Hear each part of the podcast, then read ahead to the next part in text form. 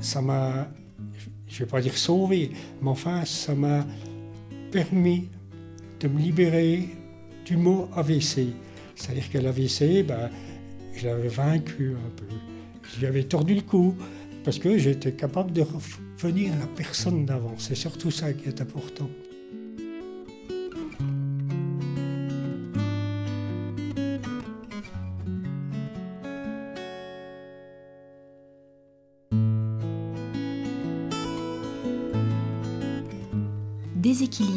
Ce sont des patients qui racontent des tranches de vie avec la maladie. Des pathologies au long cours qui touchent aujourd'hui une personne sur trois en France. De l'annonce douloureuse au poids des traitements, de la charge mentale quotidienne au regard des autres, de la manière de concilier vie professionnelle et vie familiale, à travers leur voix transparaît une expérience unique de la maladie.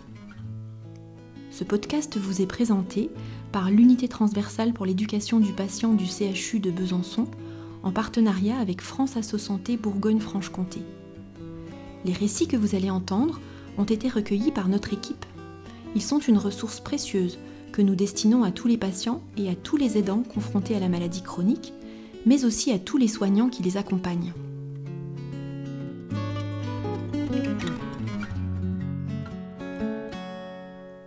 Dans cet épisode, vous allez rencontrer Jacques, un homme de 76 ans qui a été victime d'un AVC six mois après son départ en retraite. Entre l'hospitalisation, la rééducation et les séquelles invisibles, il a dû trouver de nouveaux repères pour se reconstruire. Je suis Jacques, je suis né en 1946 et je suis à la retraite depuis le 1er avril de 2004 j'ai fait ce qu'on appelle les carrières longues. Eh ben donc j'ai mis années de cotisation. Et puis la vie va être belle. Et puis en loisir, ben, je vais à la pêche. Il y a la garde des petits-enfants. Il faut faire le dépannage le mercredi. Il faut aller au devoir. Et puis bien sûr, ben, on va faire des voyages. Une vie tout à fait normale. Et puis donc, euh, on arrive au 12 décembre 2004. Et 12 décembre, tout était normal, au coucher, je vais me coucher comme tous les soirs. Et c'est le lendemain matin, donc au 13 décembre, au réveil, je ne me sens pas comme d'habitude. J'ai la tête euh, qui ne fonctionne pas, c'est flou, c'est bizarre. Et puis, bah, j'essaye de me lever. Et quand j'arrive à m'asseoir euh, sur le bord du lit, eh bien, je fais le bilan. Je dis, ben, qu'est-ce qui t'arrive? Et puis, bon, ben, c'est la tête, apparemment. Ben, je me dis, c'est cérébral. Alors, je n'étais pas dans la souffrance, je, n'avais pas de mots, j'étais calme, serein. Mon raisonnement, ma tête fonctionnait normalement. Puis à la demande de mon épouse, elle me dit, tu pourrais aller faire euh, couler le café. J'ai beaucoup de difficultés pour me sortir du lit. Et je descends donc les sept marches pour arriver à la cuisine. Je mets le, café en marche. Et puis à partir de cet instant que j'ai appuyé sur le bouton, mon corps, j'ai senti, puis mes épaules, et ça descendait tout le long de mon corps, comme si mon énergie, elle, s'en allait, elle partait. C'est là que je me suis dit, oh là, il faut que tu fasses quelque chose, dépêche-toi de remonter tout à l'heure, t'en seras plus capable. Donc, je remonte en m'agrippant à, la rampe. Et quand j'arrive au-dessus, ma femme me voit arriver, elle se lève vite, elle comprend qu'il y a un gros problème. J'étais pas normal. Elle m'agrippe, elle me pousse sur le lit. Et puis moi, avec ma main, je lui fais signe de la tête. Alors à ce moment-là, elle appelle le médecin. Il est venu rapidement. Quand il a vu mon état, il a téléphoné tout de suite à l'hôpital pour, les urgences. C'est là que je vais partir dans la demi-heure qui suit, disons, à l'hôpital.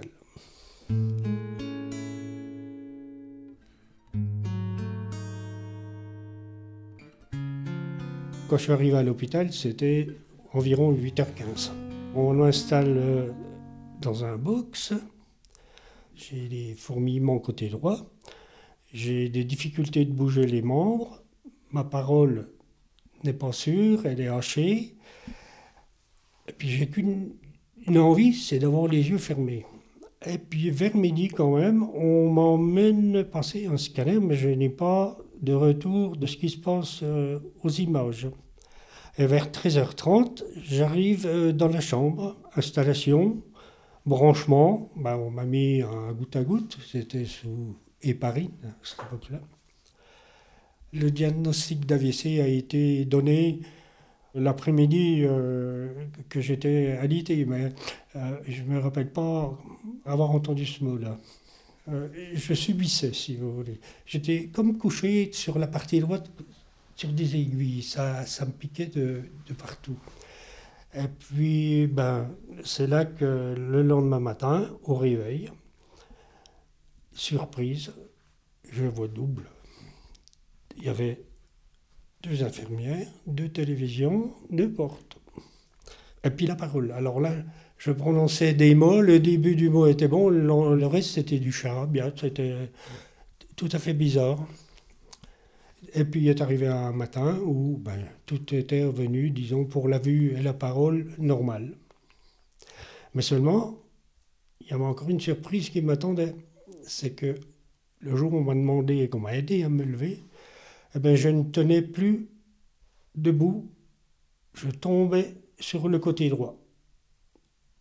Quand euh, vous êtes euh, couché, vous avez des problèmes euh, qui sont un peu inconnus, savoir comment je vais récupérer, qu'est-ce que je vais pouvoir faire. par exemple, pour ma maison, moi, je me voyais déjà la vendre. Parce que je dis, mon épouse, elle n'arrivera jamais à faire tout ce qu'il y a à faire dans une maison pour l'entretien. Et puis après, je me suis posé des questions graves. Déjà, le problème pour moi, c'était de tenir droit, de marcher. La rééducation, je me la suis fait toute seule. Je me suis baladé dans le couloir du troisième étage de l'hôpital j'ai fait des allers-retours euh, en grande quantité. Et en faisant ma rééducation, il y a un mot qui me vient à l'esprit, escalier. Eh bien, je ne savais plus dans ma tête comment on faisait pour monter ou descendre des escaliers. J'ai demandé si un kiné pouvait venir euh, s'occuper de ce cas-là. Et donc, on est parti dans le couloir, dans les escaliers, puis il m'a remis en tête les gestes qu'il fallait faire pour descendre des escaliers et les monter. Donc, on a fait une montée-descente 4-5 euh, fois pour remettre la machine en route. C'est fou, hein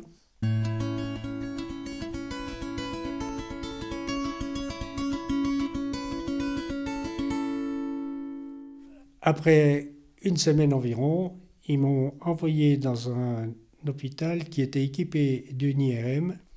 Le médecin me vient me voir euh, après l'IRM.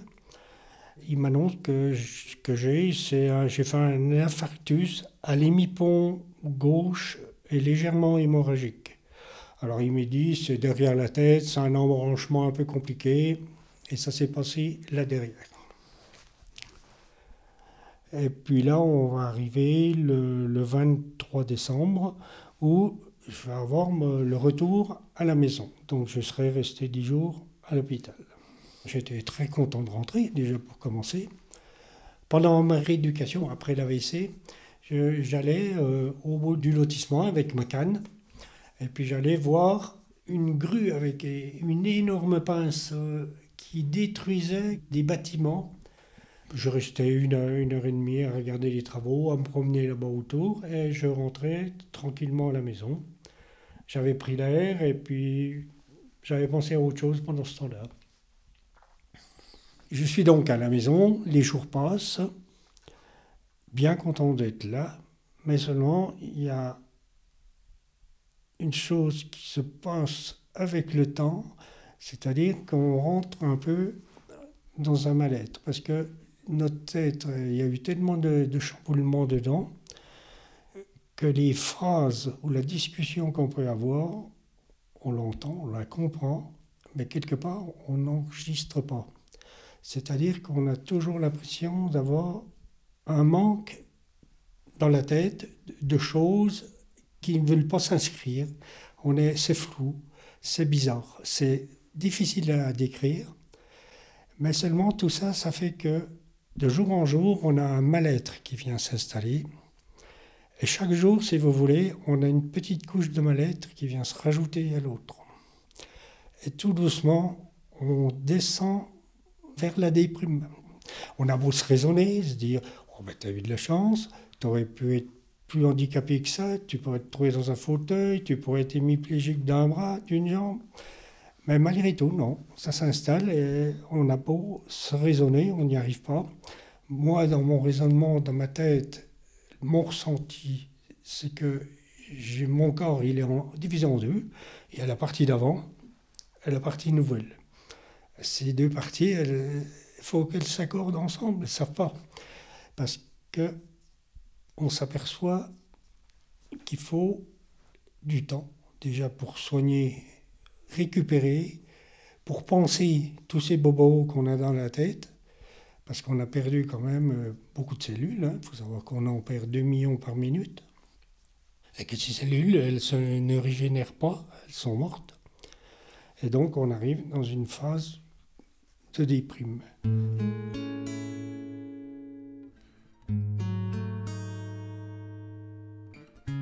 Mon épouse aidante, elle va me booster un peu, elle va m'obliger à faire des, choses, euh, d'aller me promener, marcher, aller faire les courses. Voilà. Donc, pour me sortir un peu de mon, mon, univers de gars posé dans un fauteuil et puis qui pense à rien et puis qu'il faut pas le temps passer, voilà, pour me, me faire revivre un peu, disons. On, est toujours bien ensemble avec mon épouse. On, a, on se connaît depuis 1964, vous voyez, ça fait un bail. Et puis, bah, voilà, nous, on est fait pour être ensemble, c'est tout. Hein. Il n'y a pas à se poser de questions. Elle a beaucoup souffert de la l'AVC, peut-être plus que moi. Et puis même maintenant, elle est toujours inquiète. Par exemple, dans la maison, je suis au garage, je fais un bruit. Euh, qu'est-ce que tu fais? Oui, elle est tout le temps euh, seule qui vive il est arrivé, euh, voilà, les jours sont passés, on arrive au, printemps. Moi, ça, ça, me travaille aussi un peu parce que depuis longtemps, j'avais envisagé, d'ailleurs j'avais acheté le matériel, de refaire le, couloir de la maison. c'est un couloir qui est sur trois niveaux. Il y a l'entrée, des escaliers un demi-étage, un palier, un demi-étage et encore un palier. Donc je me suis dit dans ma tête, tu ferais quelque chose, ça t'occuperait, tu penserais pas à tes bobos. Seulement, il y avait mon épouse, il y avait un gros problème parce qu'elle n'était pas d'accord. Même malgré tout, j'étais un peu têtu dans, dans l'histoire et on a trouvé un arrangement. C'est-à-dire que quand elle ne travaillait pas, je faisais les travaux que le matin, sous sa, sa surveillance. Et j'avais que le droit de monter l'escabeau, il ne marchait pas plus. Hein. Donc voilà, j'ai mis beaucoup, beaucoup de temps pour faire mon couloir. Avec mon handicap, euh, j'en collais, je mettais le papier. Bon, il fallait que je m'y reprenne à deux, trois fois pour commencer à ce que ça soit d'aplomb. Mais enfin, avec la patience, j'y suis arrivé. Et ça, ça m'a, je ne vais pas dire sauvé, mais enfin, ça m'a permis de me libérer du mot AVC. C'est-à-dire que l'AVC, ben, je l'avais quelque part, je l'avais vaincu un peu. Je lui avais tordu le cou parce que j'étais capable de revenir à la personne d'avant. C'est surtout ça qui est important. Parce qu'il y a tout un questionnement. Hein. Est-ce que je pourrais faire ça? Est-ce que mon raisonnement va fonctionner? Par exemple, je me rappelle, euh, à l'hôpital, la première chose que j'ai demandé à ma femme, que j'allais un peu mieux, c'est de m'apporter des mots fléchés, pour savoir si ma tête allait encore euh, réfléchir fonctionner.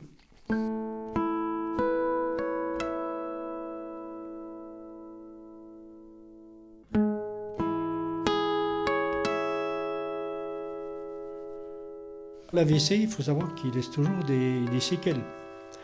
Pour certains, c'est des séquelles qui sont graves hémiplégie du bras, de la jambe, ils sont en fauteuil, éventuellement en fauteuil, ils ont des problèmes de parole, ça j'ai connu des, gens qui vraiment, ils parlaient, mais c'était pas du français, c'était des mots, ça ne voulait absolument rien dire. Hein. Bon, moi je me retrouve avec pour finir, de, de légères séquelles. Que l'on nomme bah, les séquelles risibles, quoi, bien sûr. Hein. Pour moi, mes séquelles, elles sont légères. Hein. J'ai un équilibre douteux, si on veut. Si je dois me retourner euh, subitement, euh, je, le fais par étapes, parce que j'ai une grande chance de, tomber. Je dis un mot pour un autre, par exemple, si je ne suis pas concentré dans ce que je dis.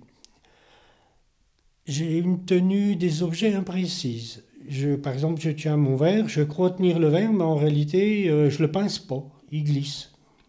Euh, par exemple, je tiens à la main, je vais dire euh, santé avec mon voisin, puis mon verre, il va tomber sur la table parce que je ne l'ai pas pincé. Maintenant, je suis plus multitâche.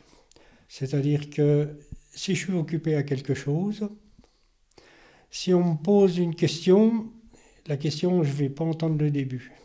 Il faut que j'arrête ce que je fais et que j'écoute la personne. C'est comme ça, on fait avec. Hein.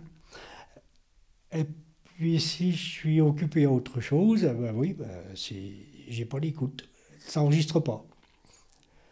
J'ai toujours mon côté droit qui, a un manque de sensibilité quand je m'assois. C'est-à-dire qu'on s'assoit quand on se met sur ses assillons, on ne se pose pas la question. On descend, on se pose. Et ben moi, il me manquait toujours 10 ou 15 cm pour poser. Plomb, j'arrivais comme un caillou. Alors ça s'est arrangé avec le temps, avec les années, mais même maintenant, quand je suis sur un siège un, peu bas, ben je, je, mets ma main et quand ma fesse arrive sur mon doigt, je sais que je suis arrivé. Donc voilà, avec le temps, ben on trouve des petites combines pour arranger les choses.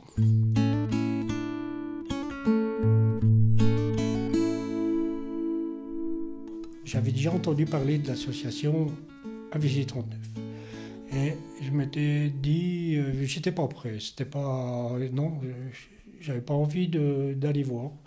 Donc en 2011, j'avais vu qu'il y avait une assemblée générale, donc j'ai dit tiens, je vais aller voir. J'ai écouté, j'ai vu, j'ai regardé, mais ce que j'ai surtout vu, c'est les gens handicapés, qui étaient en fauteuil, qui avaient un bras en écharpe, qui avaient des difficultés de marcher, et c'est là que je me suis dit, ben, l'association, c'est pas pour toi, ça va être pour les autres.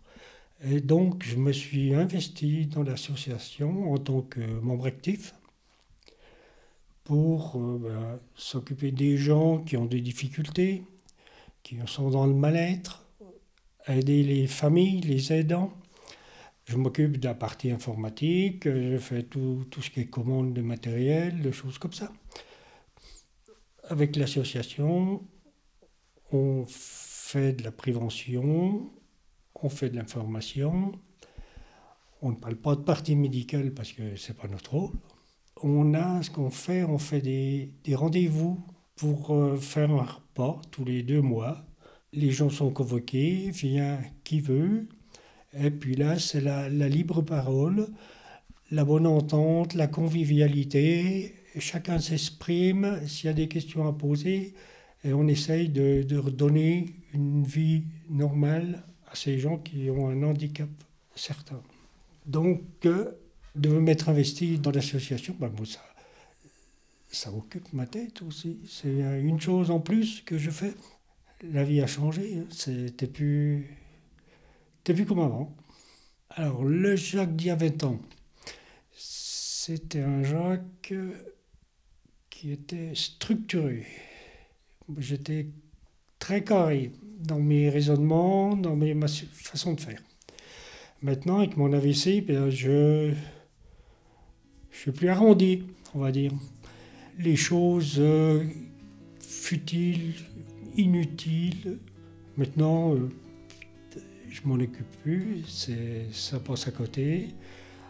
Bon, il y a peut-être l'âge aussi qui fait que je deviens comme ça, mais je suis plus, plus cool, on va dire, que je l'étais avant.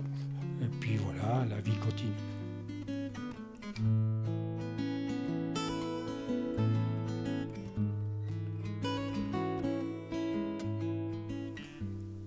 Vous venez d'entendre le témoignage de Jacques qui vous a raconté son histoire, les repères et les ressources qu'il a trouvées pour se reconstruire après son AVC.